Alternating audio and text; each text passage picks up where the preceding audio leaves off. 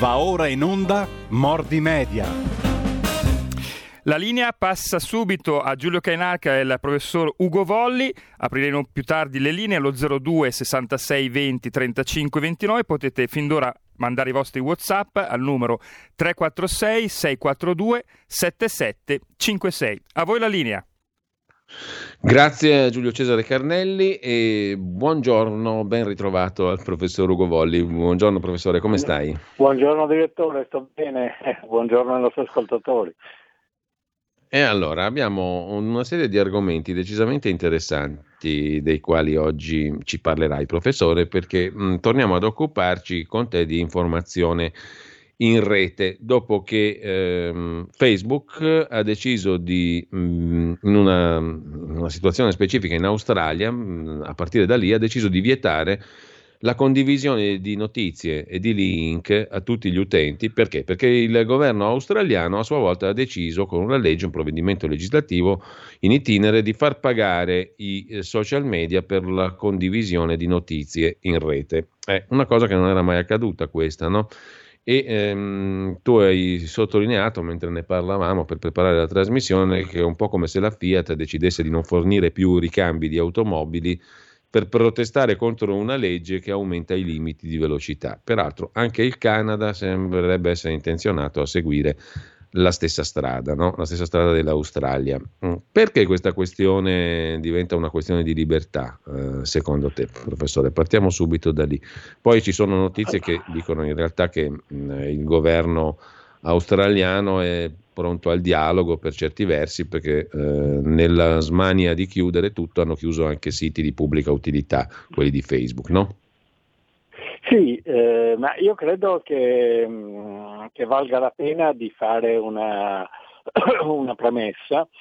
Eh, in questi anni, in cui quest'anno e mezzo in cui noi siamo stati presi dalla eh, epidemia e da tutto quello che, che, che ha comportato, si sono eh, ristrutturati i poteri mondiali ed è emerso con molta chiarezza eh, che mh, il, eh, c'è un potere sovranazionale eh, molto, ehm, molto forte, più forte anche dei grandi stati, che è il potere dei mh, Eh, dei fornitori, dei diversi fornitori di, eh, di, di connettività, diciamo, a diverso livello. Eh, di solito si elencano eh, Google, Amazon, eh, Facebook, eh, Apple e Twitter come, come i, i principali.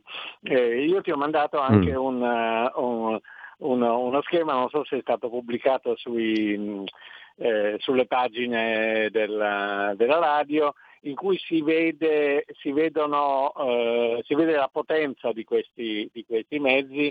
Eh, sì, in, ecco, in lo, ne approfitto per dire appunto che chi scorre la pagina Facebook eh, della radio di R P L può trovare proprio questo riferimento, visual capitalist punto com. Sì. Sono i cinquanta siti, credo tu ti riferissi a questo professore, no? Più frequentati sì, al mondo. Sono cinquanta siti, eh, se uno guarda vede che Google, ci sono delle elaborazioni YouTube, grafiche di una chiarezza impressionante. Pronto? Ecco, no, dico, ci sono dei grafici di chiarezza impressionante sì. che segnalano una situazione non di oligopolio, ma di più. Sì, cioè, sostanzialmente se uno mette assieme mh, eh, Google, Facebook, eh, Amazon e pochi altri con le loro sussidiarie, spesso non, noi non sappiamo che YouTube e Google, che mh, eh, Instagram e Facebook eccetera eccetera, eh, noi vediamo che esistono questi grandissimi, eh, grandissimi poteri che sostanzialmente sono quelli che mediano eh, tutta la, la, la, la comunicazione eh, in rete, tanto quella privata quanto quella pubblica eccetera. Allora, questi... Mh, ecco, per dare, eh, per dare un dato, no, mi ha colpito, eh, sì. Google, YouTube e Facebook fanno al mese centocinquantadue miliardi di click, di visite, no? Sì. Eh, che, sì. E poi non sono click, sono visite che si protraggono per tot minuti. Vuol dire che certo. sorpassano questi tre, Google, YouTube e Facebook, tutti gli altri quarantasette siti dei primi cinquanta messi insieme. Sì. tanto per dare un'idea. Tra l'altro, tra l'altro va detto che di questi cinquanta di italiani non ce n'è nessuno, ma sono pochissimi anche gli europei. Eh, eh, ci sono un po' di siti russi e cinesi, Baidu e eh, cose del genere, perché in realtà c'è un po' di censura che, che blocca la via, l'ingresso di questi grandi, di questi giganti, eh, ma sostanzialmente poi eh, tutti questi, questi, questi oligopolisti hanno sede negli Stati Uniti e in California. Sì. Eh, Altra, altra cosa da dire è che questi oligopolisti hanno deciso di intervenire politicamente, cioè hanno deciso di non mettersi come eh, dei normali mh, commercianti, diciamo, come dei normali, come la, mh, come la posta, come, come il gas, ma anche in fondo come le case automobilistiche che erano, che erano giganti precedenti, che vendono a chiunque, ma hanno deciso di dovere, di potere, eccetera, ehm, intervenire nella, nella, eh, nella politica. Per dirne una di, di ieri, eh, Google, ehm, eh, Amazon ha deciso che ehm, c'era un certo libro che contrastava la teoria del genere e ehm, Eh, diciamo le, le, la propaganda eh, L, L, L G B T Q e, e, e l'ha bloccato. Eh, ora Amazon fa in questo momento tre quarti delle vendite di libri negli, eh, negli Stati Uniti, per cui se Google, ehm, se Amazon ti blocca, Eh, le tue idee che tu scrivi con un libro ben meditato, eccetera, eccetera, non hanno la minima possibilità di, eh, di, di girare, e questo tende a succedere un po' dappertutto. Quindi c'è stato questo intervento, cioè l'intervento si esprime per lo più in forma di censura, cioè si esprime bloccando eh, siti. Il caso più, più clamoroso è quello di Trump. Trump è stato condannato all'ergastolo, alla vita, Eh, all'esclusione dalla eh, comunicazione sì. politica principale, che è quella di, eh, di Twitter. È stato condannato dall'azienda stessa, da suoi consulenti pretesi neutrali nominati da lei e cose del genere, e eh, non c'è niente che, eh, che, si, che lui possa fare per eh, Eh, recuperare questa, questa capacità di comunicazione che una volta era eh, la, il, suo canale, il suo canale principale. Eh, tanto è vero che si parla della, mh, del, del fatto che lui vorrebbe fondare un altro, eh, un altro social.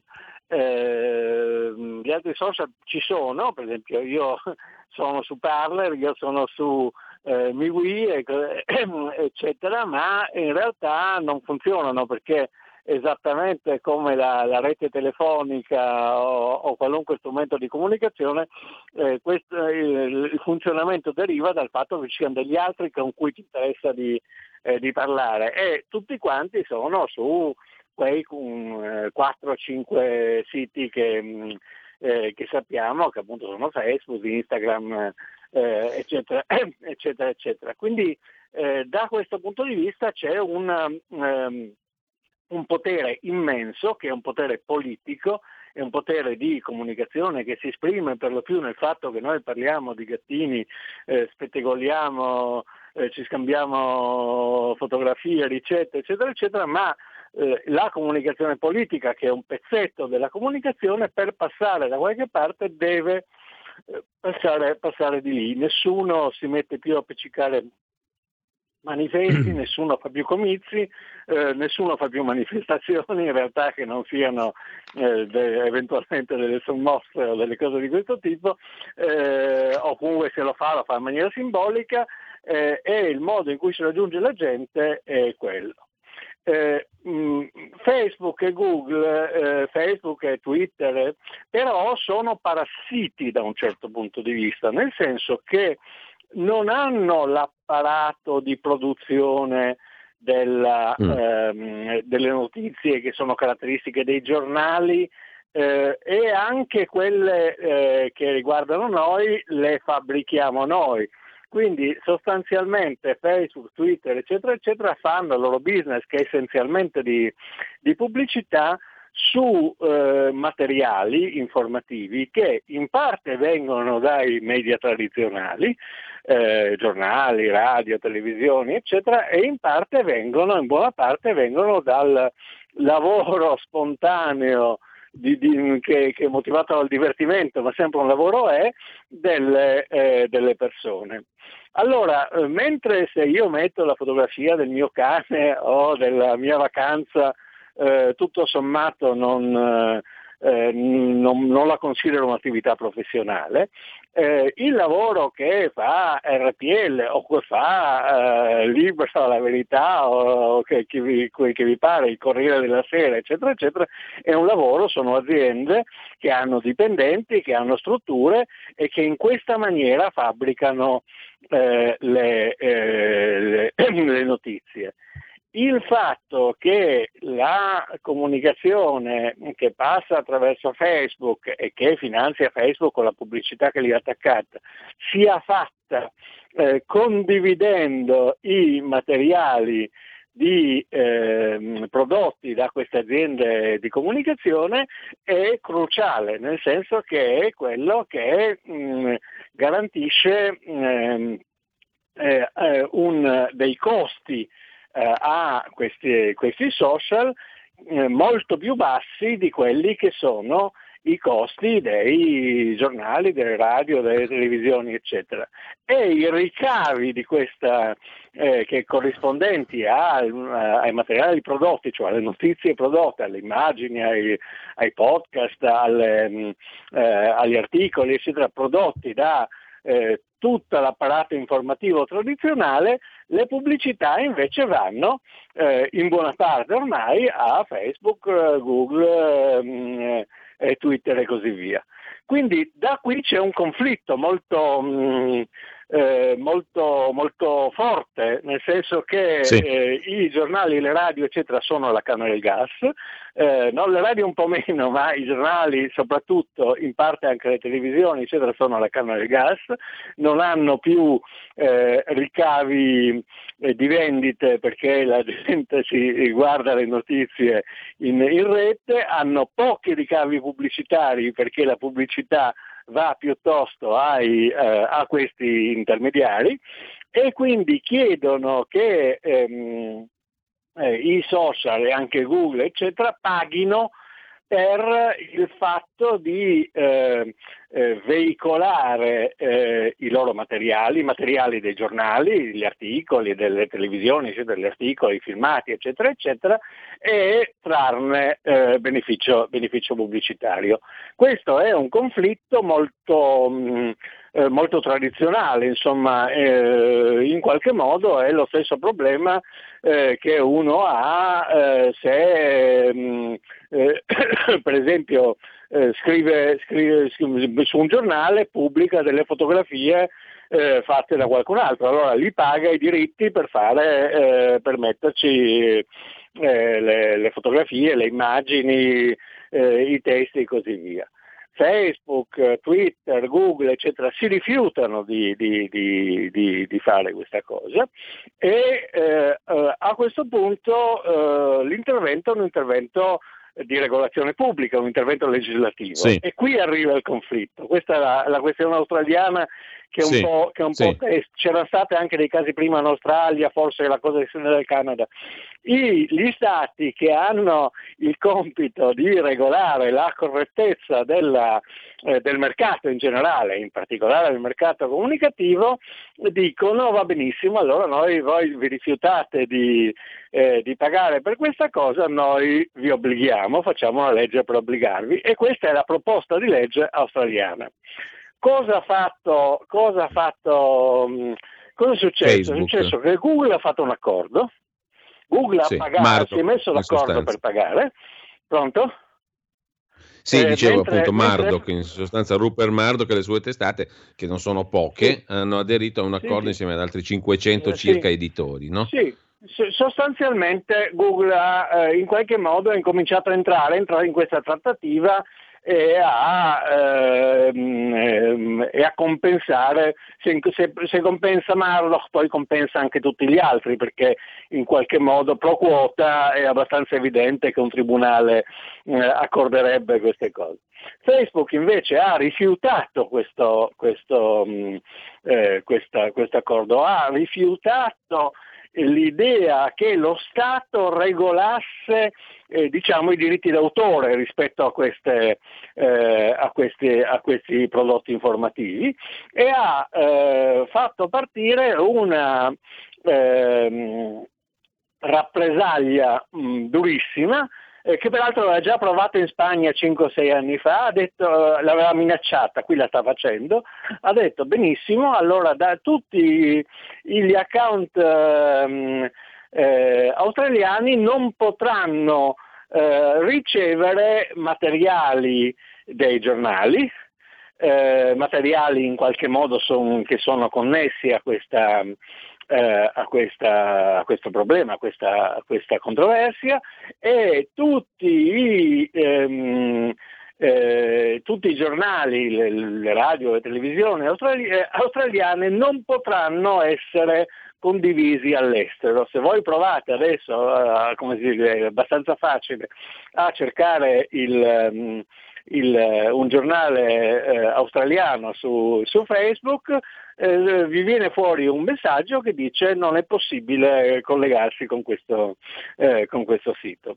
È eh, una specie di sciopero, se vogliamo, di serrata più, più facilmente, in cui eh, Facebook fa pagare il suo... Ehm, il suo potere, che è un potere internazionale, transnazionale, come, eh, come vi pare, e dice non, non mi sottometto alle leggi degli stati.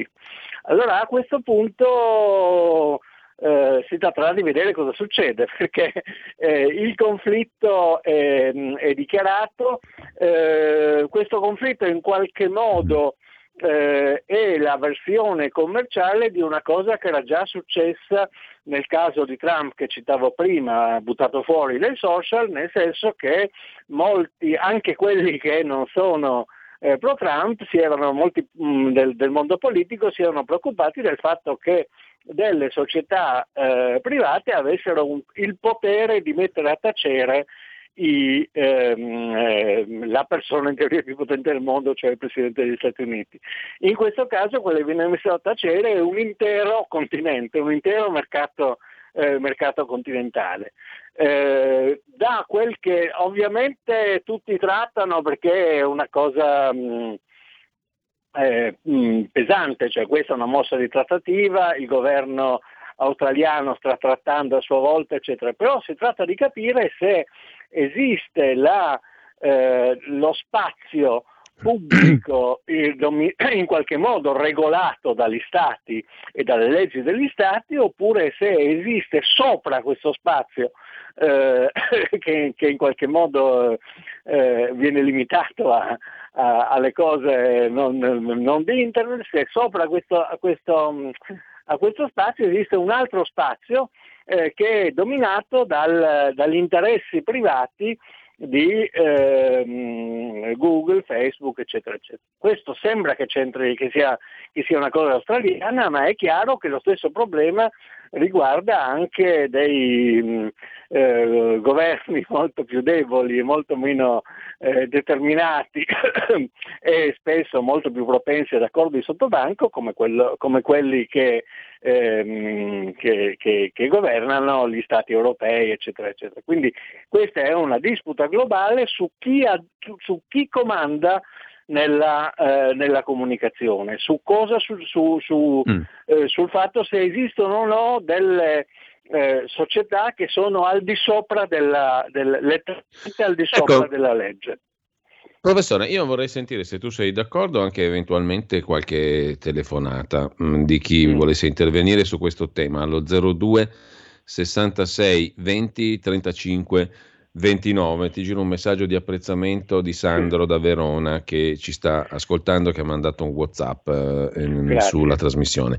Però detto questo, chi vuole intervenire può farlo. Giulio Cesare Carnelli ci passa le telefonate allo zero due sessantasei venti trentacinque ventinove e i WhatsApp al tre quattro sei sei quattro due sette sette cinque sei. Però leggo e ti propongo, ti sottopongo quello che dice Facebook difendendosi, no? Dice sì. che questa proposta di legge australiana fraintende la relazione tra Facebook e gli editori. Facebook dice in sostanza, guardate che gli editori sono loro che scelgono di condividere le loro informazioni su Facebook e noi tutto sommato gli facciamo un favore, perché nel duemilaventi Facebook ha generato cinque miliardi e cento milioni di referral, cioè di rinvii, diciamo così, gratuiti a editori australiani che a loro volta ci hanno guadagnato da questi rinvii, cioè io su Facebook vedo una notizia, vado a vedere il giornale che l'ha, che l'ha pubblicata, che l'ha prodotta, tra virgolette, e eh, dall'altra parte appunto dice ancora Facebook, le notizie sono meno del quattro per cento dei contenuti che le persone vanno a vedere su Facebook. Tu che ne dici?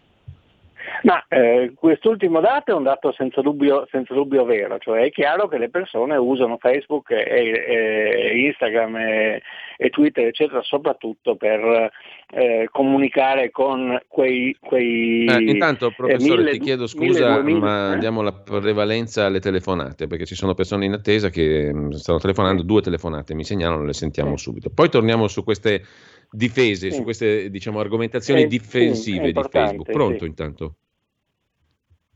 Pronto? Chi è in linea? Io non sento, non sento nulla. Prego signora, prego, può parlare. Pronto? Pronto, buongiorno. Pronto, buongiorno. Da Bologna. Prego signora. Ah, volevo soltanto, buongiorno a lei Giulio, buongiorno al professor Volli. Volevo soltanto chiedere come è stato possibile che eh, in tutti questi anni, perché ormai esistono da parecchio tempo queste piattaforme, eh, gli stati non abbiano così pensato un po' prima a questo tipo di problematica, ehm, eh, di, di, di quanto l'informazione potesse essere trasversale rispetto alle leggi. E io vi ringrazio e vi auguro una buona giornata. Grazie, c'è un'altra chiamata, pronto? Pronto? Buongiorno. Buongiorno, chiamo dal Veneto. Ehm... Eh, innanzitutto una domanda, eh, io ho visto che ultimamente c'è una app in cui uno eh, può vendere, eh, non so, vestiti vecchi che ha a casa, così tramite, mh, tramite questa applicazione eh, di, si dice mh, guadagnando tutto quello che tu vendi. Allora eh, stanno cominciando a regolare anche l'economia in questo senso, nel senso che io vado eh, sul mercatino dell'usato e mi fanno lo scontrino. Eh, un'altra cosa invece, questa è solo un'ipotesi se vogliamo anche surreale, ma eh, visto che la troppa esposizione ai social provoca eh, danni psicofisici e questo è, eh, è accurato insomma, se noi aggiungessimo che il troppo, il troppo accedere a piattaforme tipo Amazon può portare a eh, shopping compulsivo. Se eh, fosse, in questa ipotesi assurda, se si facesse una class action e si dicesse che eh, l'accesso a tutte le piattaforme è sospeso fino a quando non sarà risolto il problema del Covid, secondo voi quanto durerebbe ancora l'emergenza Covid? Grazie, vi ascolto. Abbiamo messo insieme una quantità di, di temi compositi. Professore. Sì. Ma allora, intanto, eh, se uno sospendesse, la, se un governo sospendesse l'accesso a tutte le piattaforme, cioè sostanzialmente a internet, credo che durerebbe poco il governo. Questa è la mia... Oppure la mia... siamo in Corea e Cina. Sì, oppure appunto uno diventa un governo di un certo tipo, cioè non ne, non ne, non ne parliamo. Eh, sulla domanda della signora che diceva eh, perché non ci hanno pensato prima, è tanto che se ne parla, ci sono stati alcuni tentativi, eh, la, la faccenda della Spagna era, è successa tre o quattro anni fa, cioè c'è ogni tanto un tentativo di... Mh, eh, di diciamo imporsi da parte delle leggi.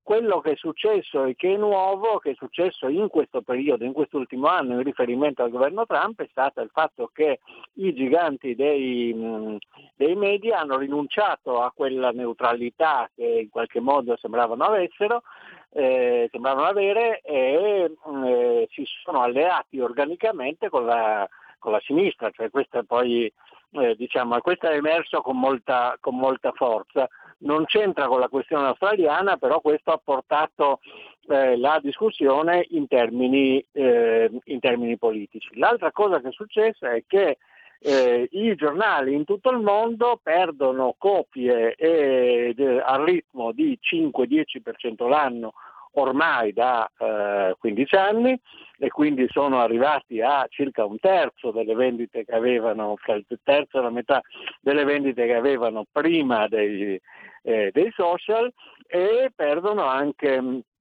anche pubblicità, non riescono a trovare una fonte di, di reddito. Allora è vero quello che dice Facebook, è vero che io per esempio, io personalmente io proprio eh, condivido moltissimi eh, fonti giornalistiche su Facebook, perché fa parte della mia eh, diciamo de, de, della mia comunicazione mia personale, nel senso che ci metto una serie di cose che a me sono Eh, stanno a cuore, per esempio su Israele, Medio Oriente, eh, sulla politica italiana, eccetera, eccetera, che hanno poco spazio nei media tradizionali.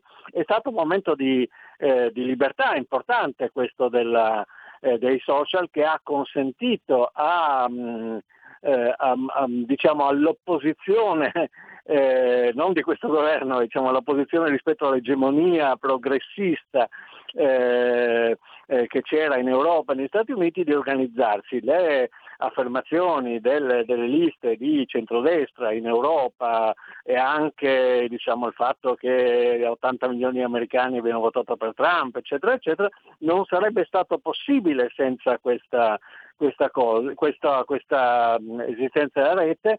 E eh, diciamo che le elezioni americane non le ha vinte Biden, le ha vinte, eh, le ha vinte Facebook e eh, eh, Twitter, eh, oltre al, eh, ai giochini che ci hanno fatto, cioè c'è stata una grande dimostrazione, dimostrazione di forza. Allora, però, quando io mh, eh, condivido, eh, i giornali eh, certamente consentono eh, di fare il, to- il, il, il copia e incolla, nel senso che questo è un aspetto tecnico. Tutte le volte che i giornali hanno un sito, questo sito può essere in un modo o nell'altro, in maniera più semplice cliccandoci sopra e condividendo, in maniera più complicata eh, facendo una, una cattura a schermo e cose del genere, possono essere portati eh, sulla, eh, sulla rete. Il punto fondamentale è che Ecco, ti interrompo, professore, ti interrompo perché abbiamo una solita piccola pausa delle dieci e poi abbiamo ancora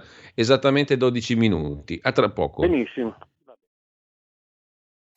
Il futuro appartiene a chi fa squadra. Le radio italiane si uniscono per giocare la partita da protagoniste. Nasce l'app Radio Player Italia. centoquaranta stazioni in una sola rete. Scegli la tua preferita e ascolta il suono perfetto del digitale. Gratis, senza registrazione, senza interruzioni. Compatibile con tutti i device. Le notizie, la compagnia, la musica scelta da chi la ama, la conosce e la vive. Scarica Radio Player Italia. Il futuro batte con la radio nel cuore. Anche R P L è disponibile su Radio Player Italia. Stai ascoltando R P L, la tua voce libera, senza filtri né censura. La tua radio. Di nuovo la linea al professor Ugo Volli e Giulio Cainarca, però prima un ascoltatore. Allora, un ascoltatore, ma poi c'è anche il punto che stava sottolineando il professor Volli. Dicevamo prima, professore, che si può condividere il contenuto di un giornale, ma il punto fondamentale, poi riprendiamo da lì il ragionamento. Intanto sentiamo anche una telefonata. Pronto? Buongiorno Cainarca, sono Carli. Senta, buongiorno. Io vorrei dire questo, che è un po' drastico, ma bisogna mettere limiti a queste, a questi... a queste imprese, che poi sono delle imprese private, immagino, perché la loro mh, intrusione nella politica eh, le rende estremamente pericolose.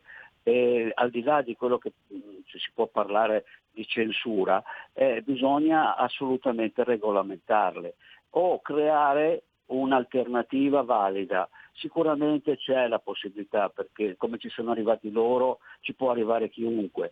L'importante è che gli si metta un limite, agiscono in totale, cioè la loro è la classica posizione leonina, eh? Quindi eh, devono essere messi sotto controllo. Io li trasformerei per legge in public company o company, non so. Vabbè, veda lei. Eh, ringrazio tutti e due, buonasera e buona giornata. Allora aggiungo, già che ci siamo, anche un ascoltatore che ci manda un uh, screenshot di un libro di Yuval Noah Harari, eh, il um, saggista, professore universitario israeliano, che ha scritto una pagina proprio sulla questione del, eh, degli stati che stanno perdendo la loro indipendenza. Nessuno di loro è in grado di attuare politiche indipendenti, di dichiarare e condurre guerre, e gli stati sono sempre più esposti alle trame dei mercati, all'interferenza delle multinazionali, delle O N G, della supervisione dell'opinione pubblica, del sistema giudiziario internazionale. Anche il mondo, diciamo così, dei social fa parte di questa, di questo livello di potere superiore, mh, scrive il nostro ascoltatore citando appunto Yuval Noah Harari. Ti lascio la parola mh, subito, professore, sì, questo, per riallacciare il filo del discorso interrotto. E... Questa quest'ultima è un'osservazione molto interessante e importante, no? Essere sovranisti, nel senso di eh, essere per la sovranità nazionale, vuol dire pensare che sia meglio eh, che il controllo sugli eventi fondamentali, in, in, anche sulla comunicazione, sull'informazione, ma anche su diciamo, le, le scelte di vita, eccetera, sia fatto da stati nazionali, come l'Italia, che eh, hanno la dimensione e l'organizzazione tale da consentire un controllo democratico e non da elite autodefin- autodefinite o conquistate diciamo sul mercato, come sono i- chi controlla eh, le organizzazioni internazionali, l'ONU, l'Unione Europea, eccetera, eccetera, ma anche eh, le- la giustizia internazionale giustamente ci ha messo questa cosa qui e Eh, la, eh, eh, queste, que, queste, queste compagnie che sono già compagnie pubbliche, già compagnie per, sono già per azioni, eccetera, eccetera. Il, il problema è esattamente questo. Se chi comanda, se comandano queste cose sovranazionali che non sono state elette da nessuno e che eventualmente sono fatte da buoni imprenditori e cose del genere, oppure se comanda un uh, governo che deve ottenere la fiducia dal Parlamento e che eh, sperabilmente eh, deriva, il quale sperabilmente deriva la propria composizione da elezioni regolari. Questo è il tema di questi di questo di questo momento. Per questo è importante eh, questa questione di cui stiamo parlando, che ha, che ha tanti aspetti. Ritorno al tema della difesa di Facebook. Sì. Uh, allora faccio un esempio concreto. Io uh, scrivo articoli scientifici nel mio mestiere, eccetera, eccetera, eh, che sono mh, nella mia carriera hanno scritti tanti, e a un certo punto uh, un, un paio di mesi fa non ne trovavo uno, l'ho cercato con Google in rete, è venuto fuori che questo articolo si trovava eh, in una cosa che si chiama JSTOR, che è una specie di eh, mh, libreria, eh, libreria nel senso di vendita di articoli scientifici, eh, me l'ha fatto vedere e mi ha eh, chiesto per averlo un um, abbonamento. Piccolo problema, io non l'avevo messo su JSTOR, no? E quindi lui, ci, lui fa dei guadagni su, ehm, su quello che scrivo io, giusti, regolari, eccetera, eccetera, ma nessuno mi aveva chiesto il consenso per, per finire lì dentro. C'era un tale, ho scoperto che c'è un tale che forse esiste, forse no, forse non esiste, che ha fatto una Eh, scansione di tutto quello che c'era in rete, compreso un mio sito privato dove stavano eh, dove stava anche questo articolo, e tutto quello che trovava lo caricava sui store, in maniera tale che chi vuole avere diciamo gli articoli, le informazioni, eccetera, eccetera, deve pagare l'abbonamento a questa eh, a questa eh, azienda eh, web, la quale non produce nessun testo, non, non, non paga nessuno stipendio, non paga i diritti d'autore. Questa è la cosa, eh, e la stessa cosa è il problema dei giornali o delle radio o delle televisioni rispetto a Facebook, eccetera. Eh, notate che la nozione di diritto d'autore, cioè il fatto che il eh, l'autore di un, di un libro, di un quadro, di un'immagine, di una musica, eccetera, eccetera, debba essere pagato per quello che fa. È una cosa relativamente moderna, una cosa che risale all'Ottocento. Prima chiunque copiava regolarmente e magari il, il musicista o lo scrittore moriva di fame e la proprietà del, eh, del, dell'opera era la proprietà fisica che l'editore aveva sui suoi torchi, sulle sue, sulle sue carte e sulle sue, sue cose, e non aveva nessun bisogno di avere il consenso E, eh, o di, di compensare, di compensare l'autore. Quindi stiamo, cioè, anche questo è un problema molto grosso. Chi è il padrone di ciò che si eh, che de, del prodotto intellettuale, artistico, eccetera, eccetera? Eh, quello che sta accadendo è che di fatto gli, i padroni sono quelli che sono capaci di diffonderli, Eh, di immagazzinarli, eccetera, e cioè i, i grandi e meno grandi, perché il store è piccolino, ma Facebook è molto grande e Google è molto grande, padroni della, eh, della, eh, delle rete provider, come, come, eh, come si dice. Provider vuol dire uno che provvede, che, che dà, che distribuisce in qualche modo un commerciante, ma distribuisce della merce eh, che non è sua, ma che è stata messa lì in vari modi per, ehm, eh, e su cui eh, viene, viene, viene fatto il business di queste, di queste aziende. Allora qui c'è, qui c'è un problema molto grosso, cioè si tratta di capire se qualcuno regola queste, queste cose, e questo qualcuno è democ- democraticamente eh, responsabile, eletto, oppure se esiste una eh, situazione in cui quello che, che una volta si chiamava cyberspazio, no? lo, lo spazio della, della rete, e non è il luogo in cui tutti si scambiano facilmente quello che vogliono, ma è eh, la proprietà privata di ehm, un, un piccolissimo numero, eh, numero di, di aziende. Su questo bisogna ragionare, su questo, eh, dato che questa cosa, giustamente, come diceva l'ascoltatore precedente, coinvolge in maniera molto forte la sovranità nazionale, cioè coinvolge sì. la eh, capacità che gli stati hanno di eh, e quindi le, le, gli elettorati e quindi i popoli hanno di regolare la, eh, i diritti di, di proprietà, eccetera, eccetera. Eh, questa cosa dovrebbe essere Eh, all'attenzione soprattutto del, di, di forze come la Lega, il centrodestra, eccetera, che sono attenti agli interessi eh, nazionali. Aggiungiamoci un'altra cosa, che mm. eh, se noi guardiamo un po' lungo, eh, quanti, mh, quanti media tradizionali che forniscono i contenuti sensibili Eh, rispetto ai eh, social, cioè i contenuti diciamo politicamente rilevanti, quanti di questi sopravviveranno fra quindici anni, cinque anni, dieci, non lo so, dieci? Pochi, pochi perché eh, il sistema così come è nato adesso non gli consente di, mh, eh, di, di, di sopravvivere, o comunque li, li, li sta decimando. La for- grande forza del giornalismo americano, che era anche la forza in qualche modo della eh, democrazia americana, erano i giornali locali.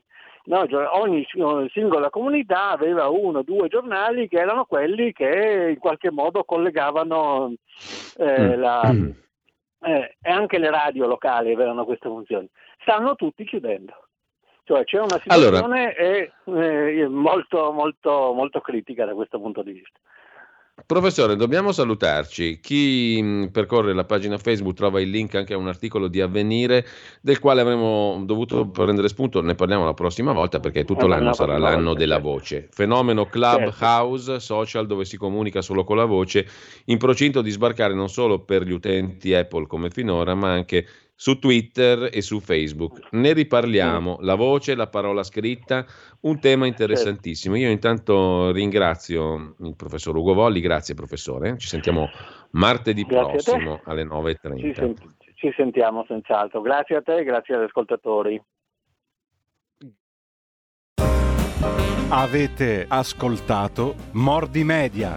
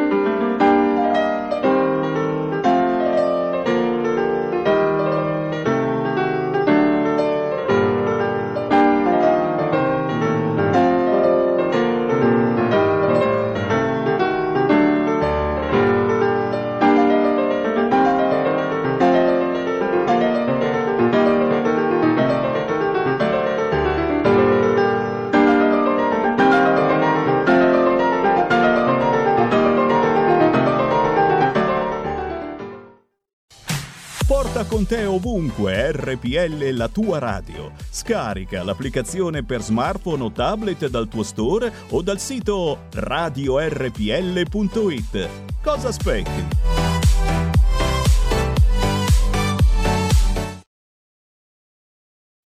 Va ora in onda, dopo la rassegna stampa, le note a margine politicamente scorrette di Daniele Capezzone.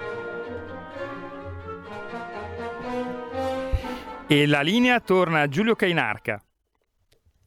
E a Daniele Capezzone, che ringrazio, che saluto. Buongiorno Daniele, grazie per essere con noi anche stamani. Ciao direttore, buongiorno.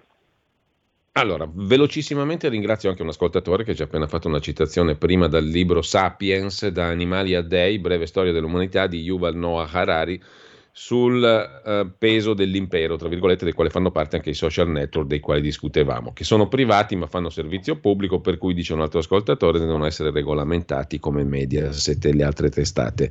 Chiudo la parentesi, entriamo subito nel vivo, perché stamattina, Daniele, ehm, è interessante vedere che tu la pensi come Travaglio. Fammi fare questa piccola provocazione nei tuoi confronti, cioè che il governo Draghi rischia di essere un Conte Ter.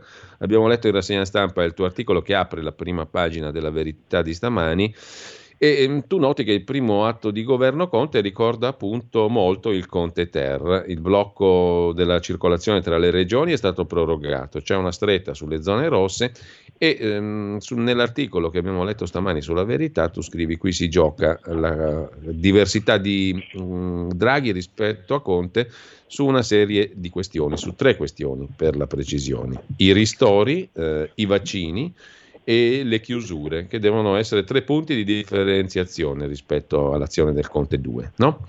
Eh, secondo te ce la fa Draghi a non essere un Conte Ter? Ah, me lo auguro davvero, perché altrimenti sarà esposto alle crisi di gelosia di Travaglio, che oggi proprio c'ha una specie di sfogo da, no? Eh, ma come? Queste cose le faceva tanto bene il mio preferito, no? E, e voi lo copiate. No, scherzi a parte. Eh, Però il rischio trovo... c'è, insomma, tu dici anche eh, tu. Come no? Guarda, è inutile indorare la pillola, la decisione di ieri sembra una decisione in totale continuità, starei per dire continuismo, con la vecchia gestione, quindi questo male male male. Tanto possiamo elogiare, almeno io mi sento di farlo, le intenzioni, se saranno poi tradotte in concreto, sulla adozione del modello britannico come schema per, diciamo, accelerare la campagna vaccinale. Allo stesso modo, con altrettanta nettezza, dobbiamo dire che se invece proseguiamo col lockdown strisciante si va molto lontano. Oggi anche le cronache, eh, ad Alberto Signore sul Giornale, eh, lo Papa su Repubblica, un altro pezzo sulla Stampa del Consiglio dei Ministri, danno l'idea dei ministri di centrodestra presi in sandwich tra i ministri di sinistra e Draghi, che dà ragione a questi ultimi, almeno per il momento. Ecco, ma tu credi che questa sia una rappresentazione di comodo, oppure eh, dipinge la realtà o una parte della realtà consistente? Mettiamola così, io non riesco a capire come uno possa pensare di avere un minimo di tenuta economica eh, del paese, evitare eh, i fallimenti a catena, insomma tutto quello che ben sappiamo, e se continui a avere un meccanismo di chiusura pressoché sistematica e totale. Se eh, Draghi desidera ancora per qualche giorno, per qualche settimana, avere un approccio prudente, capire questa storia delle varianti, eh, capire quanto potrà andare veloce eh, sulle vaccinazioni, eh, transeat. Se invece fosse eh, un orientamento destinato a durare, eh, onestamente sarebbe molto preoccupante. Onestà intellettuale impone eh, di dire che le critiche che facevamo prima non è che ora possiamo dimenticarcele solo perché è cambiato l'inquilino di Palazzo Chigi. Quindi io ripeto, voglio mh, com- apprezzerai il tono fair and balanced, eh, elogiare la parte sui vaccini e invece prendere atto con preoccupazione per il momento di quest'altra parte qua. Ecco, sui vaccini, secondo te ehm, si riesce a adottare il modello inglese e, altra questione, a produrli in Italia? Perché non sembra un'operazione così scontata produrli in Italia. Guarda, io dico la mia molto banalmente. secondo me devi fare un'operazione su tre binari. Il primo, su cui siamo indietrissimo, eh, abbiamo giocato con le primule, con i video emozionali eccetera, è quello di una macchina organizzativa sul territorio potente, perché qua non è che te la cavi come ora con quaranta cinquanta mila vaccinazioni al giorno, devi arrivare a un livello di cinquecento seicento mila al giorno e mi pare che siamo lontanissimi. Secondo, attrezzarti per eh, un, un pochino di produzione da irrobustire in Italia che, parlo da profano, a mio modesto avviso ti servirebbe essenzialmente per la seconda dose, quindi tu potresti anche dire ci metto due mesi, ci metto due mesi e mezzo, ma accresco la produzione nazionale. Terzo, e qui a me pare che il modello inglese sia praticabile, sparare tutte le dosi che ti arriveranno. Ah, se saranno confermate le statistiche che il Ministero della Salute pubblica sul suo sito sulle consegne, ah, eh, AstraZeneca dovrebbe darti entro fine marzo cinque milioni di dosi, complessivamente da gennaio a marzo noi avremo ricevuto quindici milioni di dosi, primo trimestre, poi secondo trimestre sono previste da diverse, diciamo, case, quindi da AstraZeneca, eh, Pfizer, Moderna e Johnson and Johnson altri cinquantadue milioni di dosi. Se tu spari tutto questo come prima dose, hai la possibilità in alcune settimane barra mesi di arrivare a un numero significativo di italiani che ha preso la prima dose e poi fai la seconda, tenendo sempre presente quello che le autorità britanniche hanno chiarito, cioè che già con la prima dose la trasmissione crolla, c'è la copertura e eh, quindi cioè, cioè, è, è, sei coperto rispetto alle cose più gravi, la polmonite eccetera. E, ehm, peraltro c'è anche un problema logistico a questo punto, non solo di quantità di dosi, no? Eh, e questo ha a che fare con modelli organizzativi eminentemente.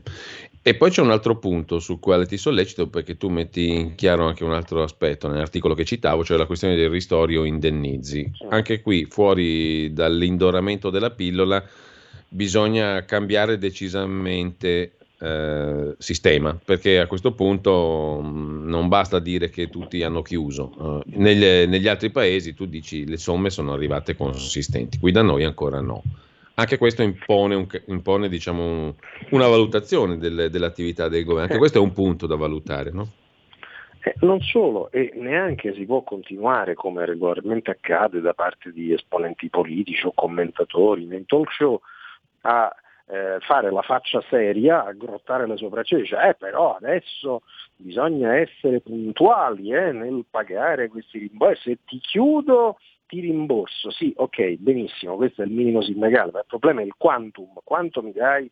Cioè è offensivo dell'intelligenza degli italiani eh, far finta che gli spiccioli previsti in Italia, speriamo puntuali e non ritardati, eh, eh, sono appunto spiccioli rispetto a quello che è andato nelle casse delle aziende tedesche o inglesi.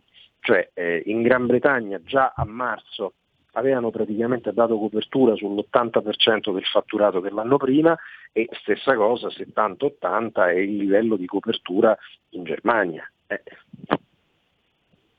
Ecco, intanto apro una parentesi perché eh, lo vedo e suggerisco anche di percorrere al eh, profilo Twitter di Daniele Capezzone. Oggi c'è un appuntamento alle diciotto e trenta con te, Marco Zanni, europarlamentare della Lega, Marco Campomenosi, altro europarlamentare e giornalista di Formiche, Gabriele Carrer, su Unione Europea, Stati Uniti e Italia, le prospettive di politica di politica internazionale alle diciotto e trenta, no? In streaming eh, su Facebook, eh, facilmente raggiungibile anche dal profilo Facebook e Twitter di Daniele Capezzone. Chiudo questa parentesi, è interessante perché anche qui si parla molto di ehm, come dire, orientamento atlantista del governo Draghi, bisogna poi che tutto sia passato al vaglio della realtà sostanzialmente, no? Eh, e a proposito, tu richiami come supremo modello quello della Magna Carta inglese. Eh, andiamo in pellegrinaggio a Salisbury per rendere omaggio ah, a questo magari. Presidio di libertà. Corriamo rischi davvero, secondo te, che questa libertà ci venga compressa alla fine e che si prosegua nell'andazzo che abbiamo sperimentato in questo anno? Voce Covid, ma più in generale la questione è quella delle libertà civili sostanzialmente. Ma sai qual è il cuore della Magna Carta ottocento e passa anni fa? È la limitazione del potere del re, è il fatto che il re debba confrontarsi, diciamo, no? con un'assemblea, con un... è il passaggio, se vuoi, eh, è l'avvio della riflessione sul passaggio dalla monarchia assoluta del sovrano legibus solutus a una monarchia in qualche misura costituzionalizzata, cioè, eh, a me pare che mutatis mutandis siamo qui, cioè, eh, a, a un tema in cui eh, c'è una tendenza molto forte, una volta per via giudiziaria, una volta per via di strapotere dei social network, una volta per prepotenza di, diciamo, di un certo tipo di establishment, eccetera, a bypassare regolarmente non solo i cittadini, non solo i parlamenti, ma anche qualunque forma di limitazione e controllo del potere. Io credo che invece la chiave sia quella, limited power, eh, limited government, governo e potere limitati e controllati. Daniele, abbiamo pochi minuti, ma l'altro fatto del giorno è senza dubbio l'attentato all'ambasciatore italiano in Congo. È morto l'ambasciatore con il carabiniere e con il loro autista, e più ci sono stati dei rapiti. Abbiamo letto diversi articoli stamani, eh, mi è venuta una considerazione, te la sottopongo, chiedo una tua valutazione. In Africa la Cina ha sempre più peso, anche in Congo, dove addirittura negozia con le bande che vedono di buon occhio la Cina proprio per il motivo che non si pone problemi di stabilità, ma solo di fare affari sulle materie pregiate eh, che sono utili per l'alta tecnologia, per i computer, per eh, le telecomunicazioni, eccetera. Eh, c'è il, la componente jihadista che ha preso piede, ci sono addirittura gli strascichi mai risolti volutamente dello eh, scontro Hutu-Tutsi in Ruanda del novantaquattro. Mario Arpino oggi sul Quotidiano Nazionale, il generale, dice: questa è l'Africa, smettiamola di raccontarci favole, è un dato di realtà, non è un'emergenza, è la realtà. Allora, realismo impone che cosa, secondo te? Che si prenda atto di questo e ce ne sia, ci si stia, si stia a casa, visto che l'Italia laggiù ha solo ruoli umanitari per di più rischiosi, e qualcuno come Gian Michele Sin dice: ma in fondo anche c'è stata una sottovalutazione del pericolo da parte dello stesso ambasciatore, magari, e comunque non erano protetti a sufficienza e conoscevano benissimo quella realtà terrificante. Mm, allora, che si fa? Che fare?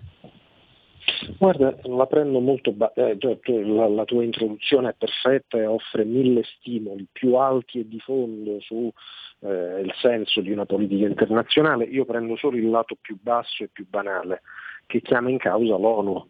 Cioè, io trovo incredibile, inqualificabile, ingiustificabile, inescusabile che per uno spostamento che l'ambasciatore non svolgeva a titolo personale o per l'Italia, ma lo svolgeva nell'ambito di un programma alimentare delle Nazioni Unite, spostamento altro che stato tranquilla, in una situazione dove ci sono eh, bambini soldato, eh, eh, e bande organizzate, un rilancio islamista fortissimo, eccetera, eh, per, un, per, per uno spostamento di quel genere non ci fosse di fatto protezione, se non Eh, nella forma di un eh, solo e povero carabiniere a sua volta vittima designata di un'eventuale aggressione, come è accaduto. Quindi la possono girare come credono, ma eh, quelli dell'ONU, ma questo a me pare il punto, cioè, non è immaginabile che un percorso di quel genere venga fatto di fatto senza protezione. Allora, dobbiamo salutarci, poi domani, Daniele, mh, parliamo anche del caso Palamara, perché ho la sensazione che sotto il profilo di riforma della giustizia si muova niente, si muoverà niente. Palamara, se gli va bene, verrà accontentato con un posticino in politica o altrove, eh, però io sono troppo cinico e domani ne riparliamo, adesso non abbiamo neanche più tempo. Ti lascio proprio un tweet, allora, se ce la fai, Daniele, tu che sei sempre sintetico ed efficace. Caso Palamara, come va a finire? Beh, intanto oggi, diciamo, ha preso un, un ennesimo colpo di coda, cioè la sensazione che qualcuno eh, punti, diciamo così, a presentare lui come l'unico soggetto da colpire, in quanto, virgolette, pentito, mm. eh, per salvare tutti gli altri. Grazie a Daniele Capezzone, buona giornata, a domani Daniele. Buon direttore. Lavoro. Ciao, buon lavoro.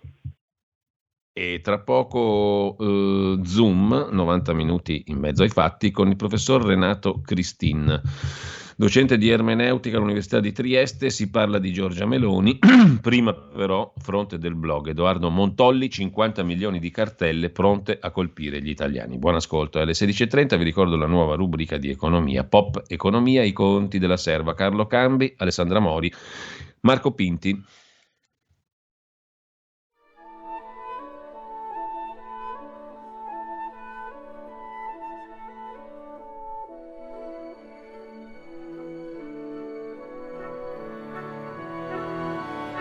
Avete ascoltato Dopo la rassegna stampa.